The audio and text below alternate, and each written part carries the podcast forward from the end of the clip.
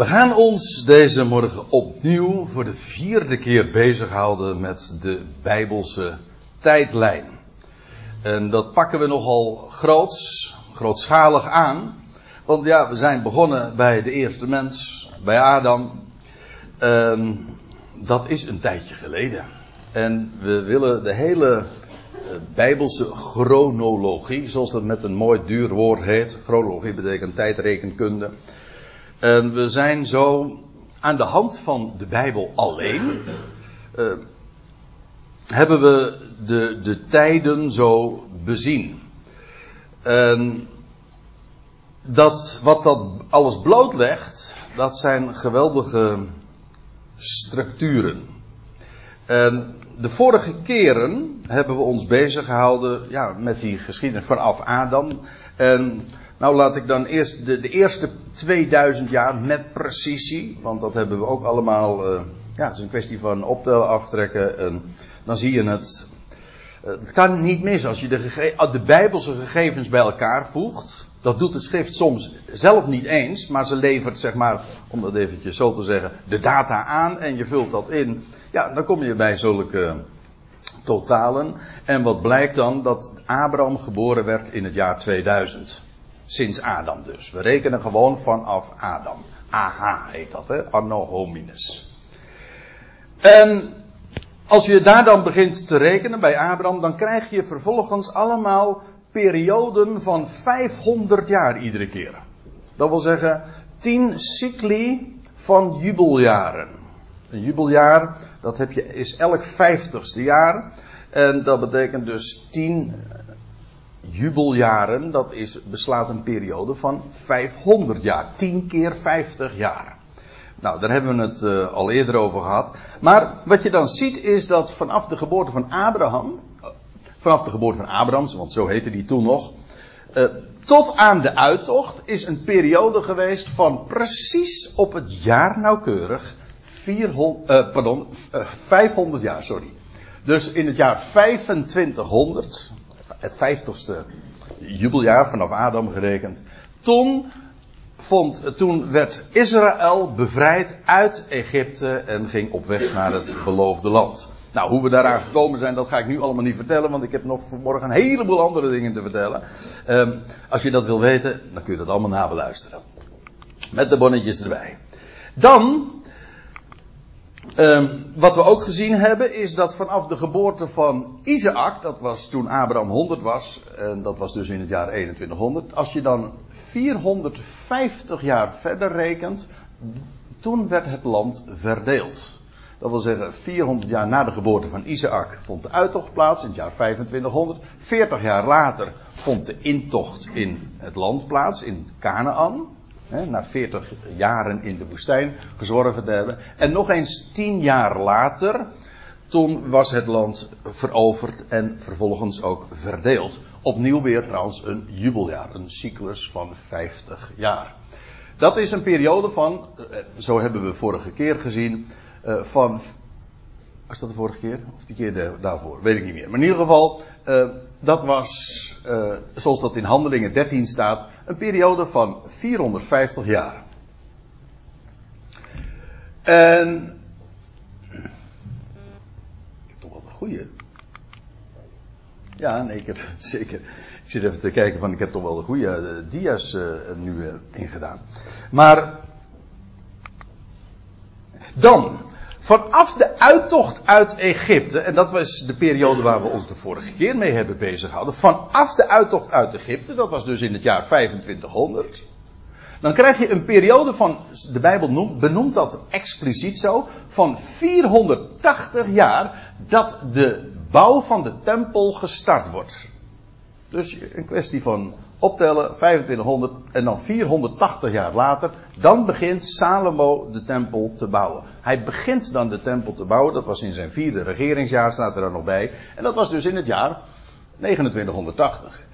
Daar, over die tempel en dan ook nog zijn paleis, daar heeft hij twintig jaar over gedaan. Zo lezen wij op diverse plaatsen. Dus... Bij die vierhonderdtachtig jaar kun je twintig jaar kun je aan toevoegen en dan kom je weer op een cyclus van vijfhonderd jaar. Dat wil zeggen, vanaf de uittocht uit Egypte tot aan de voltooiing van de tempel en het paleis.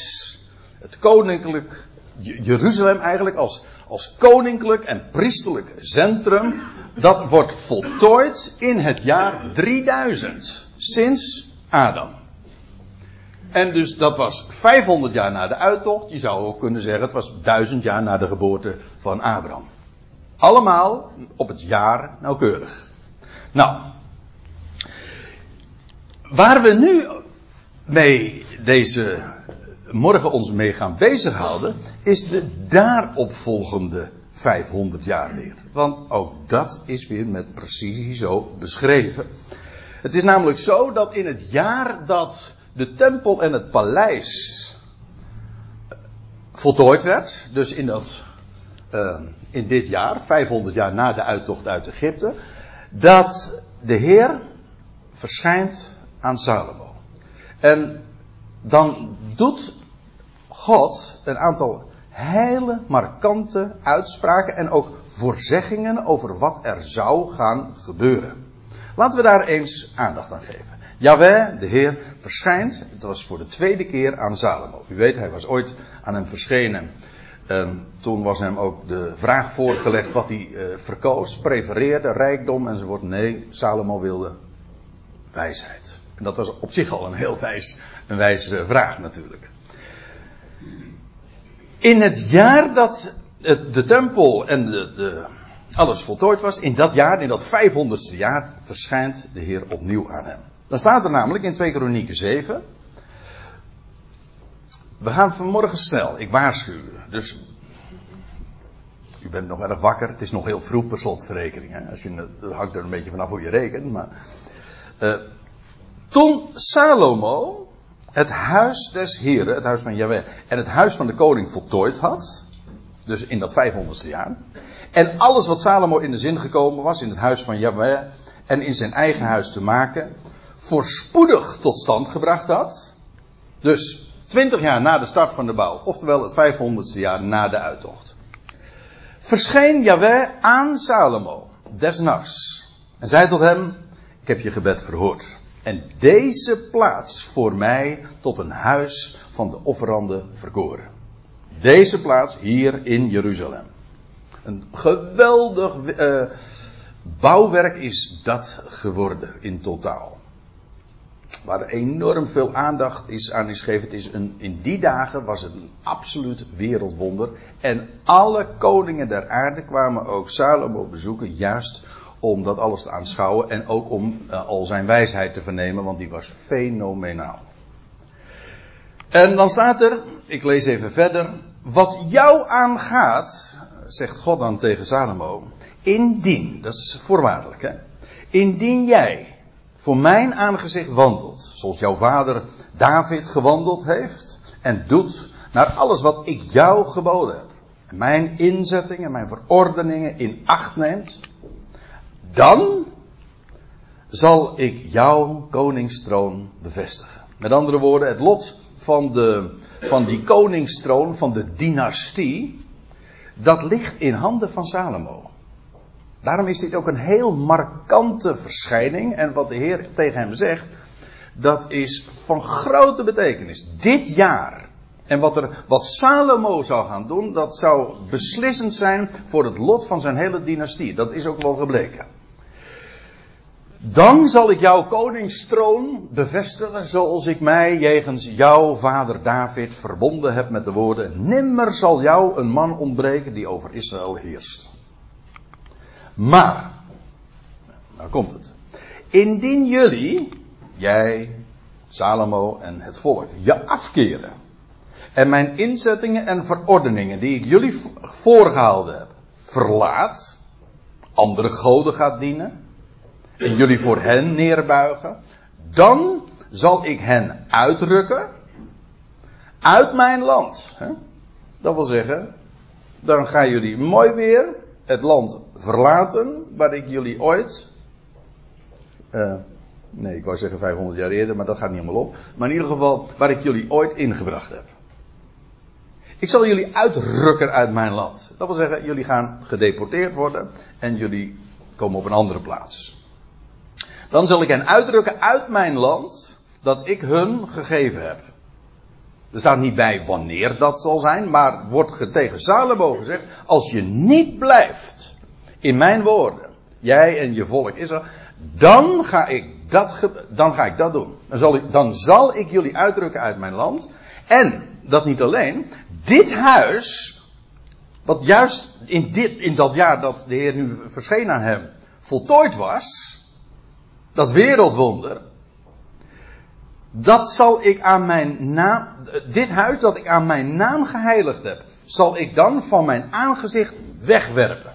En ik zal het tot een spreekwoord en een spotrede onder alle volkeren maken. Met andere woorden, deze tempel, die nu zojuist gebouwd is, die gaat dan verwoest worden en mensen zullen de spot ermee drijven. Wat daar met dat geweldige bouwwerk is gebeurd. Dat wordt allemaal aangekondigd. Dit huis dat hoog verheven was. Ieder die eraan, ja, waaruit trouwens wel blijkt hoe een geweldig uh, bouwwerk dat moet geweest zijn. Ieder die eraan voorbij gaat zal zich ontzetten en zeggen, waarom heeft Yahweh al zo aan dit land en aan dit huis gedaan? En dan zal, ze, dan zul, zal men zeggen, omdat zij, Salomo en zijn volk, de God van hun vaderen, die hen uit het land Egypte had geleid, precies vijfhonderd jaar eerder, tien cycli van sabbatjaren, die hen uit het land Egypte had geleid, hebben verlaten. En zich voor andere goden, aan zich aan andere goden gehecht. Zich voor die neergebogen en die gediend hebben. Daarom heeft hij al dit onheil over hen gebracht. Dus wat Salomo in, uitgerekend in dat jaar waarin hij Jeruzalem voltooid heeft, dat vijfhonderdste jaar, wat hij te horen krijgt is eigenlijk een, ja, een geweldige belofte, maar ook een enorme waarschuwing. En feitelijk wat daar al gezegd wordt is, als je daarin niet blijft, het wordt gewoon voorzegd, hè? Zo zal het gaan. Dan zal er van het land niks overblijven. Het volk wordt gedeporteerd en de stad wordt verwoest en de tempel, daar blijft niks van over. En dat is dus om die reden. En hoe is het gegaan met Salomo? Ik zei al, we gaan daar snel doorheen, want we moeten weer een hap van vijfhonderd jaar vandaag. Ja, want we, we doen het in vogelvlucht, hè. Uh, hoe is het gegaan met Salomo? Nou, we weten allemaal, deze man die zo geweldig wijs was, uit, aan het einde van zijn, ja, van zijn leven heeft hij inderdaad, uh, en de reden van die misleiding en waarom hij in afgoderij terecht is gekomen, daarvan, dat, dat zegt de Bijbel ook. Hij had net even te veel vrouwen. Uh, ja, hoe moet ik dat nou netjes zeggen? Maar die hebben hem misleid, lees je. Ja, nou... Uh, daarover wordt nogal wat in de Bijbel gezegd. Salomo in al zijn rijkdom, in al zijn wijsheid, uiteindelijk. En dan zie je trouwens, dat zie, de Bijbel verbloemt dat niet, hè.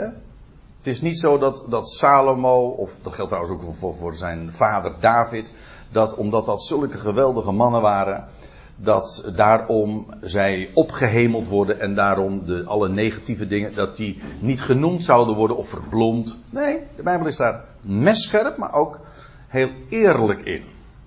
En Salomo, eh, het is hem naar het hoofd gestegen en uiteindelijk is die ook misleid. En je leest ook dat hij de vele andere goden eh, is gaan navolgen en die gaan dienen. Onvoorstelbaar, maar zo is het gegaan. Afijn, toen zei Yahweh, en nu zijn we in twee Koningen elf. Toen zei Yahweh tot Salomo, omdat het zo met u gesteld is. En nou ja, u begrijpt, daar is natuurlijk al een beschrijving aan vooraf gegaan. Wat hij heeft gedaan en wat hij met Israël heeft gedaan. Omdat het zo met u gesteld is. Dat je mijn verbond en mijn inzettingen die ik jou geboden had, niet in acht genomen hebt. Zal ik voorzeker het koninkrijk van u afscheuren. En het uw knecht geven. Maar, wordt er dan gezegd, bij je leven zal ik dat niet doen. Ter wille van je vader David, uit de hand van je zoon zal ik het afscheuren. Evenwel zal ik niet het hele koninkrijk afscheuren. Een één stam zal ik aan je zoon geven. Ter wille van mijn knecht David. En ter wille van Jeruzalem dat ik verkoren heb. Nou, wat er gebeurd is, is dat het koninkrijk toen gescheurd is. Dat wil zeggen, dat koninkrijk Jeruzalem uh, hier, uh, dat, ja, dat was de hoofdstad van twaalf stammen. En tegen Salomo wordt gezegd, dat koninkrijk van Israël, dat gaat van je afgescheurd worden. En inderdaad, wat er gebeurd is, na de dood van Salomo, en dat de tien, dat de tien stammen, en dat wordt het koninkrijk van Israël genoemd, die zijn onafhankelijk, zelfstandig verder gegaan. Ook met hun koningen. En wat aan, het, aan Jeruzalem overbleef, dat was alleen Juda en Benjamin. Aan, ja, Juda en de, de stam van Benjamin, de tien stammen en de twee stammen. En zo werd dat dus, dat rijk, gescheurd na de dagen van Salomo. En de eerste koning na Salomo, dat was Rehabeam. Rehabeam was de zoon van Salomo. En die bleef dus regeren in Jeruzalem, maar slechts over twee, over slechts twee stammen. En het grootste gedeelte van Israël, de tien stammen, ja, die was van hem, dat was van hem afgescheurd. Dus na Salomo's dood, vanwege wat hij had gedaan, Uh, wordt van hem afgescheurd. En het zou nog veel dramatischer worden, want eigenlijk was het al zo. Het was aangekondigd, Salomo, het lot van de hele dynastie ligt in jouw handen. Als jij je niet zal houden aan mijn woord en je van mij afwendt en mijn woorden zal uh, en mijn woorden v- uh, verwerpt, dan zal uiteindelijk het land worden verwoest, het volk worden gedeporteerd en de tempel inderdaad eh, een puinhoop worden.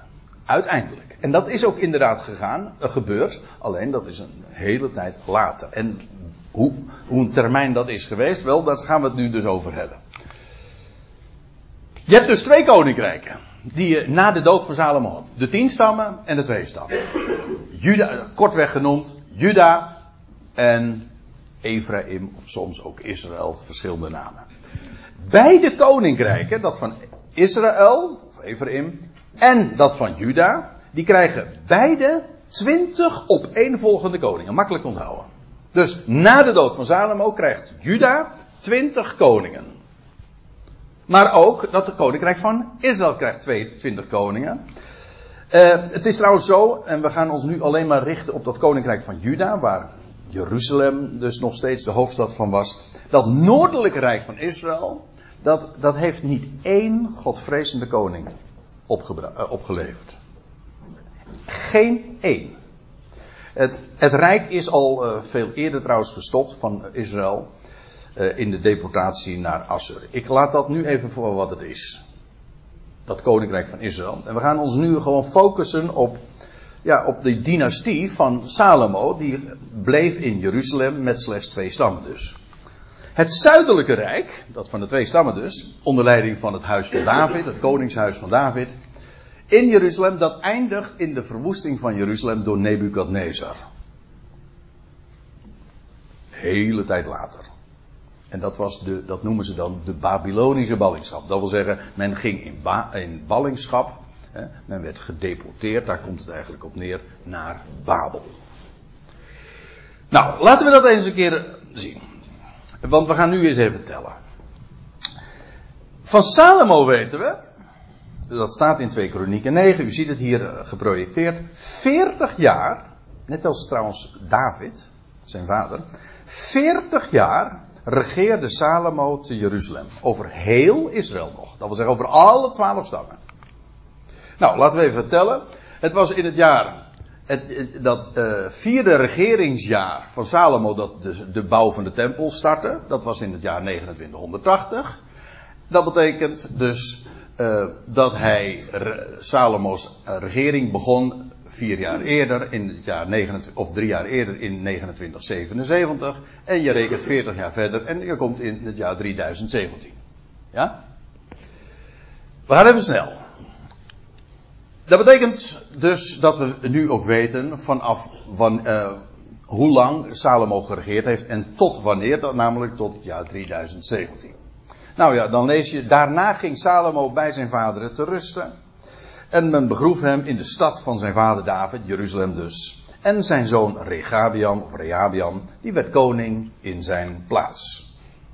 En nou gaan we die, die, die, die twintig koningen op rij eens kort, heel kort, snel uh, de revue laten passeren. Moet je even goed weten hoe, hoe je moet rekenen. Want met die koningsperiodes worden alleen de volle regeringsjaren geteld. En dat wil zeggen kalenderjaren. Dus uh, regeringsjaren worden vermeld zonder cijfer achter de komma. Gewoon alleen volle jaren worden gerekend. En, daar moet ik er dus bij zeggen, de jaren van troonwisseling worden dus niet meegerekend. Waarom? Kijk, als je hier dus... Uh, dit was het laatste volle regeringsjaar van Salomo. En hier ergens in dat jaar neemt, Sa- uh, neemt Rehabeam, uh, wordt vervolgens koning. Maar in dit ge- dat jaar van de troonwisseling wordt niet meegerekend, want het eerste volle regeringsjaar van zijn zoon Rehabeam, dat is pas hier. Dit is een jaar wat een deels door Salomo geregeerd wordt en deels door zijn zoon. Dit jaar wordt dan dus niet meegerekend, omdat het geen vol kalenderjaar is. Dat betekent uh, dat, dat je die, die, die, dat jaar van die troonwisseling er extra moet bijrekenen. Hm? Dus je hebt de volle regeringen, de volle kalenderjaren, die worden gerekend. Uh, maar als je de hele periode wil weten, dan moet je dat jaar van de troonwisseling erbij rekenen. Goed, we gaan het eventjes in het tabel zetten.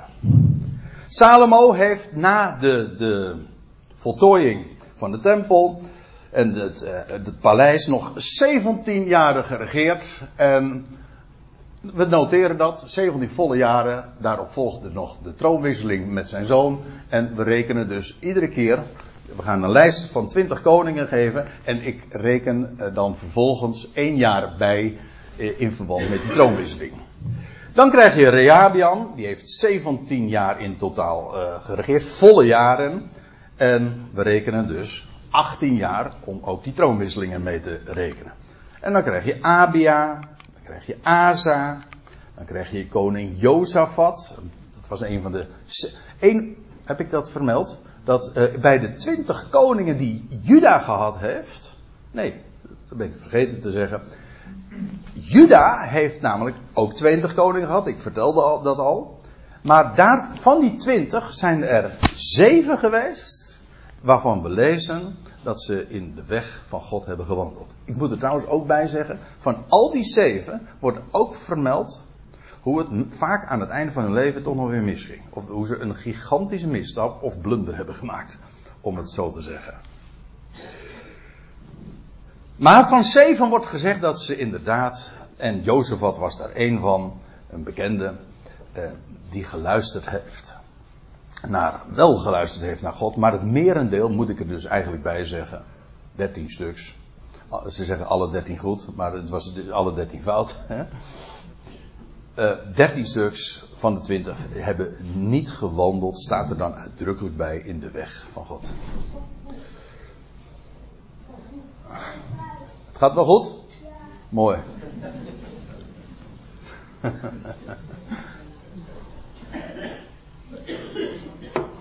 Dat was Jozefat dus.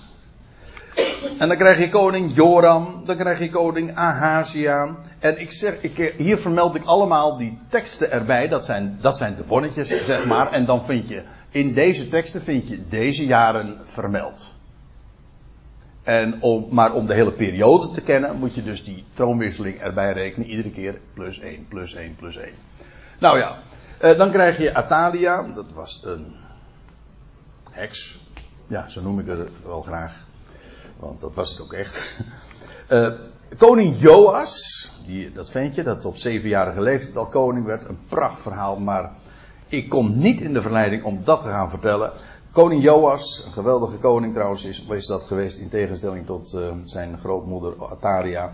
Dan krijg je Amasia, dan krijg je Ussia, koning Ussia, koning Jotam, koning Agas, koning Hiskia, een geweldige koning ook. Dat was in de dagen van uh, Jesaja, de profeet Jesaja. Dan krijg je koning Manasse, dat was weer een dieptepunt. Koning Ammon, idem dito. U ziet het. Uh, trouwens, die koning Manasse, die heeft een hele tijd, dat is geloof ik een topper, al in de hele serie, vijfenvijftig jaren geregeerd. Dan krijg je koning Josia, dan krijg je koning Joachas, die slechts trouwens uh, drie maanden geregeerd hebben. Ik... Over de details hierover, daar kan ik nu echt niet uh, intreden, want dat wordt een beetje te complex en dan kom ik niet uh, binnen een uur aan het einde, zeg maar. Uh, Joachas, dan krijg je koning Jojakim, die elf jaar regeerde. Jojakim, uh, die ook weer, waarvan we lezen, drie maanden gerege- uh, rege- heeft geregeerd. En tenslotte, en dit is nummer, na Salomo nummer twintig, koning Zedekia.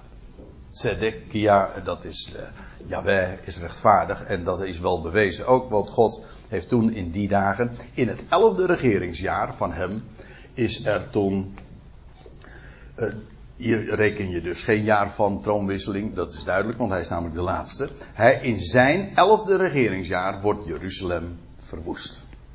Zo wordt dat vermeld.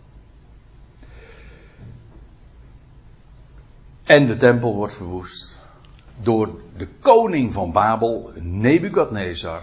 En die deporteert het, dat hele rijk van Juda, die twee stammen, naar het gebied van Babel in de streek van de Eufraat en de, in de Tigris. En dat betekent dus dat als je al deze volle jaren bij elkaar optelt, dat zijn er vierhonderdtien. En, maar als je dan de, de jaren van de troonwisseling erbij optelt, Uh, dan krijg je er twintig bij dus. En dan heb, kom je aan een totaal van uh, vierhonderddertig jaar. Deze periode vanaf dus... Van, la, laat ik het even laten zien. Nee. Uh, straks laat ik een ander plaatje zien. Vanaf het jaar dat de tempel en het paleis zijn voltooid. En vanaf het jaar dat de Heer aan, aan Salomo is verschenen. Met de waarschuwing. En een voorzegging. Vanaf dat jaar volgen er vierhonderddertig jaren, regeringsjaren, tot aan de verwoesting van Jeruzalem. vierhonderddertig jaren. Hou hem vast. We komen op een andere manier ook nog bij die vierhonderddertig jaren. En nou, nou neem ik u mee naar de profeet Ezechiël. Ezechiël. Daarvan lees je, die moest iets wonderlijks doen. Want profeten zijn niet alleen maar mensen die Gods woorden uitspreken, maar dat ook moesten demonstreren. Op soms de malste, bizarste manieren. Jesaja die in zijn blootje moest rondlopen. Of Hosea die een hoer moest verhuwen. Ik doe maar wat. Uh, maar wat dacht je van Ezechiël? Wat die moest doen? Om iets te demonstreren. Dat was... Uh, Ja, noem het, wij zouden zeggen, dat was satire ook vaak. Maar echt om, om duidelijk te maken wat er aan de hand is. En dan wordt er tegen Ezechiël dit gezegd. Jij, mensenkind, neem je een tichelsteen, gewoon een baksteen. Leg die voor je en teken, uh, en teken daarop een stad. Baksteen en daarin graveren waarschijnlijk. Uh, teken daarop een stad, namelijk Jeruzalem. En breng haar in staat van belegering. Dat moest hij dus allemaal uitbeelden, tekenen. Eh, nee, niet alleen tekenen, maar ook bouw een schans tegen haar. En werp een wal tegen haar op. Sla legerkampen tegen haar op. Dat moest hij allemaal op uitbeelden. Aan de hand van die tegelsteen. En dat moest hij allemaal op die manier ook ja, eh, laten zien, tonen. Sla legerkampen tegen haar op. Uh, uh, breng aan alle kanten stormrammen tegen haar instelling. En jij, neem jij een ijzeren bakplaat en zet die als een ijzeren muur tussen jou en de stad. Dit is zichtbaar onderwijs, hè? Wat hij moest doen. Hier had hij nog niks gezegd. Maar dit moest hij gewoon uitbeelden. En dan staat er, richt je blikken vast op haar, zodat zij in uh, staat van belegering komt en beleger haar. En dit zal voor het huis van Israël een teken zijn. Iets wat ze dus zagen, wat, die, wat hij deed. En jij, nou komt hij, en jij ga op je linkerzijde liggen. En leg daarop de ongerechtigheid van het huis van Israël. Naar het getal van de dagen dat je daarop liggen zult, zul je hun ongerechtigheid dragen.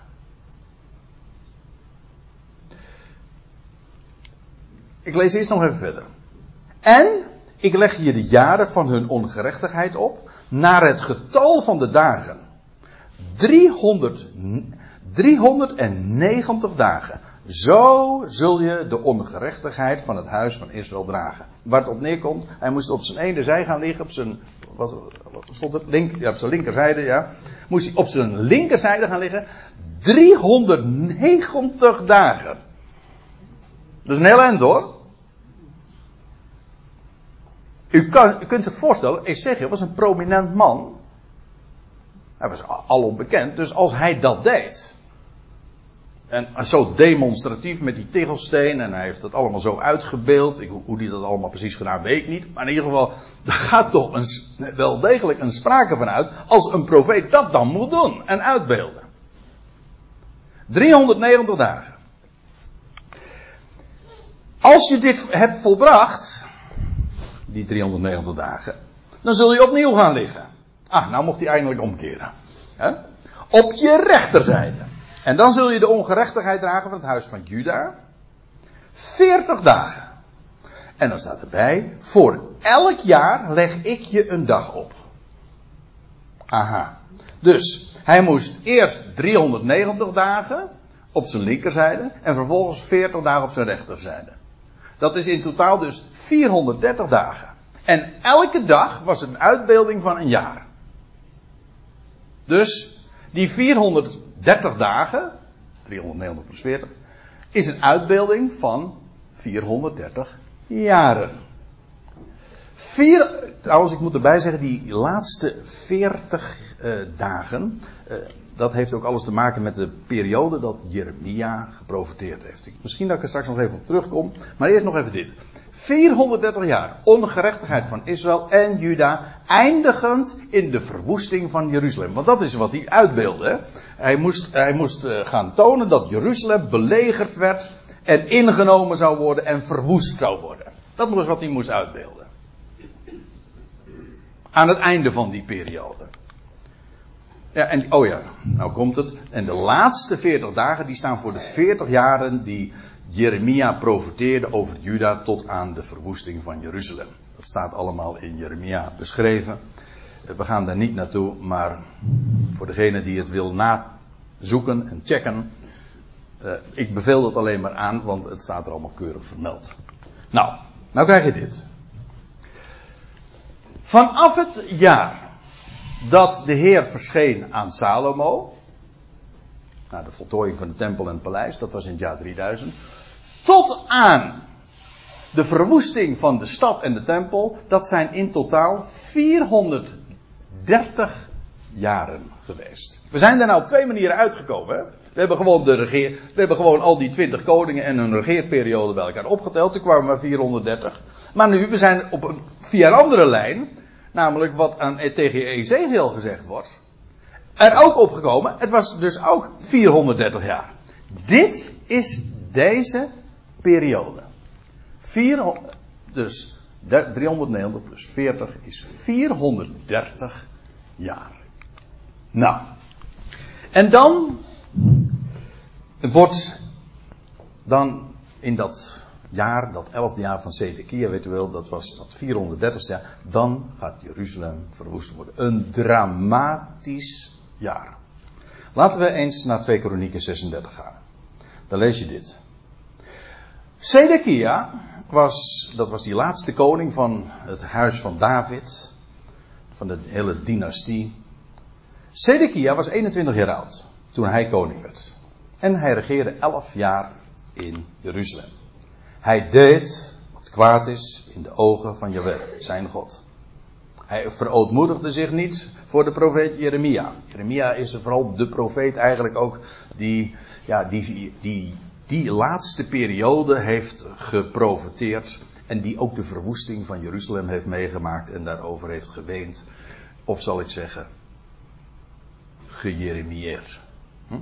Jeremia is de tranenprofeet. Ja, waarom? Omdat hij dat, dat rampjaar niet alleen had aangekondigd, maar ook heeft meegemaakt. En daar is zelfs een heel Bijbelboek van over de verwoesting van de stad en de tempel, namelijk het boek Klaagliederen. Ja. Afijn, hij uh, verontmoedigde zich niet voor de profeet Jeremia die in opdracht van Yahweh sprak. Ook kwam hij in opstand tegen de koning Nebukadnezar. Dat is linkersoep, want dat was de wereldmacht. En bovendien, hij bevond zich in een conditie uh, dat hem dat niet ging worden. Ook kwam hij in opstand tegen koning Nebukadnezar die hem bij God een eed had doen afleggen.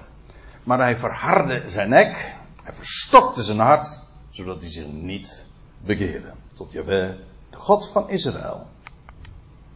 Eveneens, nou, het is geen uh, leuke beschrijving, allerminst, maar feitelijk. Eveneens maakten al de oversten van de priesters en het volk zich voortdurend aan ontrouw schuldig. Naar al de gruwelen, gruwelen dat betekent in de Bijbel uh, afgoderij. Naar al de gruwelen van de volkeren, ze deden precies gewoon wat de hele wereld deed. Ze, maar ja, juist dat volk Israël dat beter wist. En zij maakten het huis van Yahweh zelfs onrein.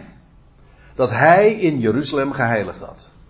Yahweh, de God van hun vaderen, zond wel zijn boden tot zich. Boden, eh, boodschappers, profeten. Vroeg en laat. Ja, nou ja, die hele periode die, waar we het eigenlijk vanmorgen over hebben, dat is, beslaat een groot gedeelte ook van de Bijbelse inhoud. Want de, de, vele profeten hebben in die dagen, in die jaren, geprofeteerd. Hij zond zijn bode tot hen, vroeg en laat, want hij, God, ontfermde zich over zijn volk en zijn woning. Maar zij bespotten de boden Gods. Standaard eigenlijk. Zo gaat dat met die profeten. En zij verachten zijn woorden. En zij honden zijn profeten. Totdat de gramschap van Yahweh zich zozeer tegen zijn volk verhief. Dat geen herstel meer mogelijk was. Hij deed de koning van de Chaldeeën, van Babel, tegen hen optrekken. En deze doodde hun jongelingen. De jonge mannen. Ja, van wie... Uh, Dat is heel effectief om die dan inderdaad eerst, als ik het even zo mag zeggen, om te leggen. Uh, hij doodde hen met het zwaard in hun, in hun heiligdom, notabene, in de tempel van Jeruzalem. En hij spaarde jongeling nog maagd, oude nog grijsaard. Alles gaf hij, God, in zijn macht. Dat wil zeggen, wat die, die koning deed in, in zijn wreedheid, God heeft hem dat allemaal laten doen. Alles gaf hij in zijn macht. Al het gerei, dat wil zeggen al het gereedschap en alle attributen van goud, het was een gigantisch, ik zei altijd niet geen geweldig bouwwerk, maar daar zat, was zo enorm veel goud en zilver opgeslagen, dat is ongekend. En dus dat was erg attractief om dat mee te nemen. Al het gerei van het huis Gods, het grote en het kleine, de schatten van het huis van Yahweh.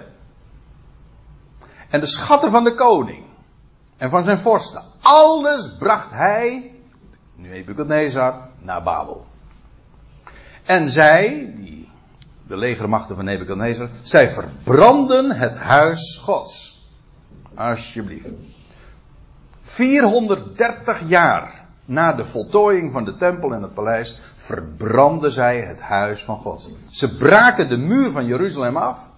Al zijn paleizen verbrandden zij met vuur en alle kostbaarheden vernietigden zij. Ook voerde hij hen die aan het zwaard ontkomen waren, dus die niet omgekomen waren, niet gedood waren, naar Babel. Ze werden dus gedeporteerd. En ze werden hem en zijn zonen tot slaven.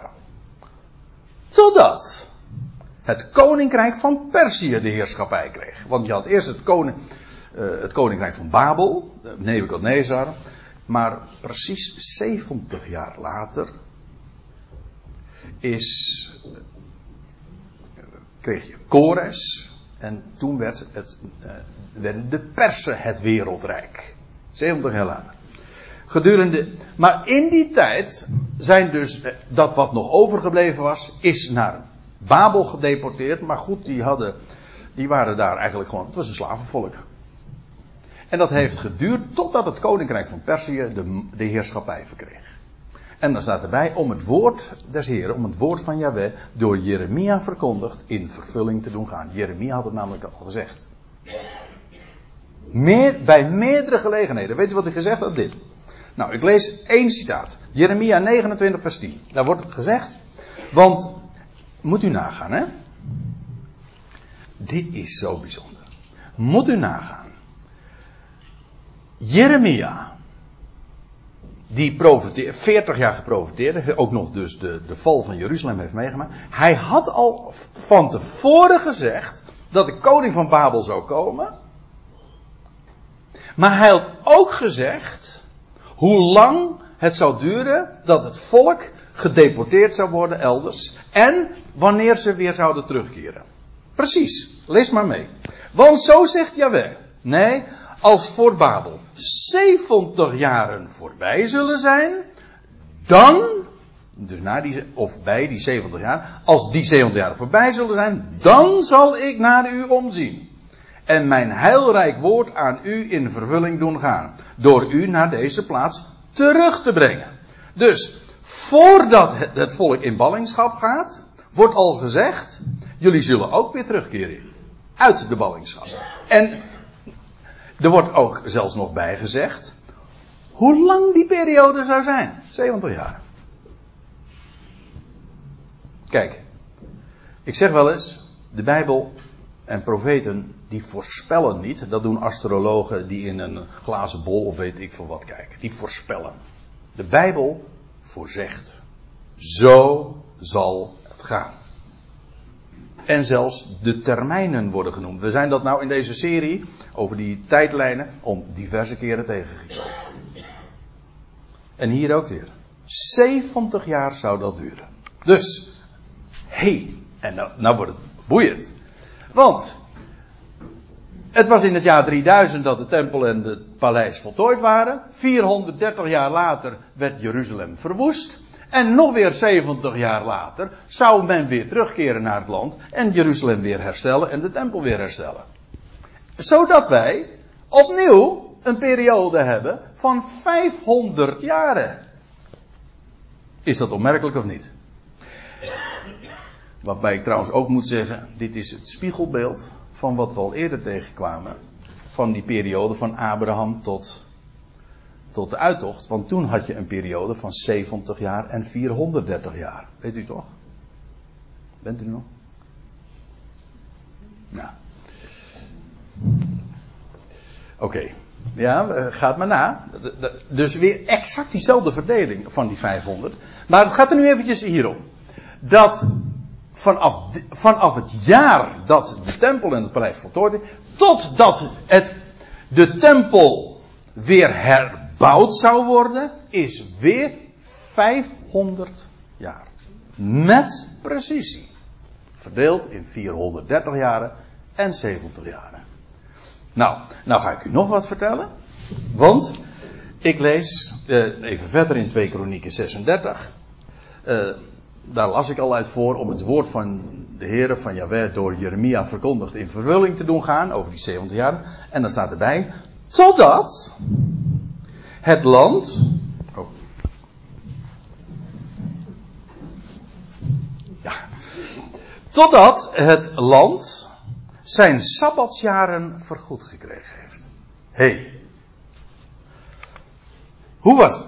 Die, die, die zeventig jaar was niet zomaar uit de lucht gegrepen. Dat was inderdaad voorzegd, maar het was niet voor niks. Nee, het was die zeventig jaar daarin. Verrekent God de sabbatsjaren. Jullie houden de sabbatsjaren niet? Nou, ik eis ze gewoon. Ik neem. Jullie houden ze niet? Ik neem ze. En ik vergoed door, door jullie uit het land te sturen, krijgt het land gewoon zijn rust. Totdat het land zijn sabbatsjaren vergoed gekregen heeft. Nou, u, we weten, elk zevende jaar rust, uh, was er rust voor het land. En toch, elk zevende jaar was er rust voor het land. Nou, en nou lees je, en al de dagen die het woest lag, heeft het gerust, dat wil zeggen het land kreeg rust, om zeventig jaar vol te maken. Dus zeventig sabbatsjaren, die representeren een periode van vijfhonderd jaar. Per slotverrekening, ik, u zei al, ik, vijftig jaren, dat is zijn zeven sabbatsjaren. Toch? Dat betekent dus dat zeventig sabbatsjaren vijfhonderd jaar is. Bent u nog? Ja. Dus, die zeventig jaren, daarin worden sabbatsjaren vergoed, verrekend. En, maar zeventig jaren, dat representeert een periode, of zeventig sabbatsjaren, representeert een periode van vijfhonderd jaar. In vijfhonderd jaar zou Israël zeventig sabbatsjaren hebben. Nou, en die worden verrekend. Dus die zeventig jaren vormen een verrekening een, van Gods wegen van sabbatsjaren. En dan krijgen we weer dus hetzelfde plaatje te zien. Vanaf dit moment dat Jeruzalem de koninklijke priesterlijke hoofdstad is, totdat het volk weer terug zou keren uit de ballingschap en Jeruzalem zou herstellen en de tempel zou herbouwen. Dat zou, dat is een periode van exact vijfhonderd jaren geweest, waarbij die laatste zeventig jaren een verrekening is van sabbatsjaren. Oftewel van vijfhonderd jaren. Precies zoals God had voorzegd al tegen aan uh, Salomo. Zo zal het gaan. Als je niet luistert. En ik eis het gewoon terug. Zodat we eigenlijk nu via drie verschillende lijnen. Eerst door het op te tellen van die regeringsjaren, weet u nog. En vervolgens door bij Ezechiël uh, dat eens uh, na te gaan. Hè, die, dat, die, die, drie, die vierhonderddertig jaren op, op zijn linker en op zijn rechterzijde moest liggen. Demonstratief met die maquette of dat, met dat teken, met die tichelsteen.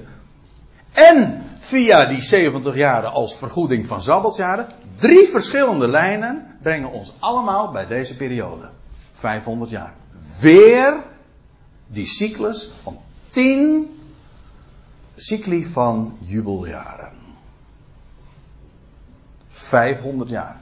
En God vervult wat hij belooft. Hier in de dagen van Jeremia had hij al gezegd, jullie gaan in ballingschap. Vreselijk wat jullie gedaan hebben. Maar God laat nooit los wat zijn hand begonnen. zeventig jaar later gaan jullie weer terug. Op het jaar nauwkeurig. En dat zeventigste jaar. Dat zou trouwens, dat is weer een jubeljaar, hè? Dat is logisch. Dat is weer een jubeljaar. In dat jaar vijfendertighonderd gaat, gaan jullie weer terugkeren naar het land. En hoe zou men daartoe komen? En via welke route? En dat is een bijzonder verhaal. Want dat heeft alles te maken met koning Kores. En met de profeet Daniel. Die in het zeventigste jaar, die leest dan in de profeet Jeremia, zeventig jaren. En toen was het eenmaal het zeventigste jaar. Dus hij wist van, ja, het gaat nu gebeuren. En u wil weten hoe dat zit? Dan raad ik u aan. Om de volgende keer als we hier weer een bijeenkomst hebben over dit thema. Dan gaan we dat na. Want dat is een boeiend verhaal. Van die koning Kores en Daniel. Het is allemaal zo toevallig. Dat God, er is een grote regisseur. En uiteindelijk, en daarmee wil ik ook afsluiten. Het is zo machtig om te zien dat God zijn, zijn hand heeft in alle tijden. Door in, in mooie tijden, in slechte tijden, in goede tijden, slechte tijden. Ja. En hij is de regisseur. En als hij nou de regisseur is van de wereldtijden en met precisie en perfectie de dingen doet, maar ook vervult en voorzegt, zou hij dan niet mijn tijden in zijn hand hebben? Ik bedoel, juist omdat hij zo groot is en zo precies is, kan ik met vertrouwen mijn hele lot aan hem uitleveren. Hij maakt geen fouten. Het is allemaal perfect in zijn hand. En daar ben ik nou zo verschrikkelijk blij mee. Dus dit is een heel goed bericht hoor. Lijkt mij. Door alles heen is dit een geweldig bericht. Zullen we het daarbij laten? En ik ben er trots op dat ik een stuk of zeventig dia's, ook een mooi getal natuurlijk, aan u vanmorgen heb mogen tonen in vijftig minuten. Ja.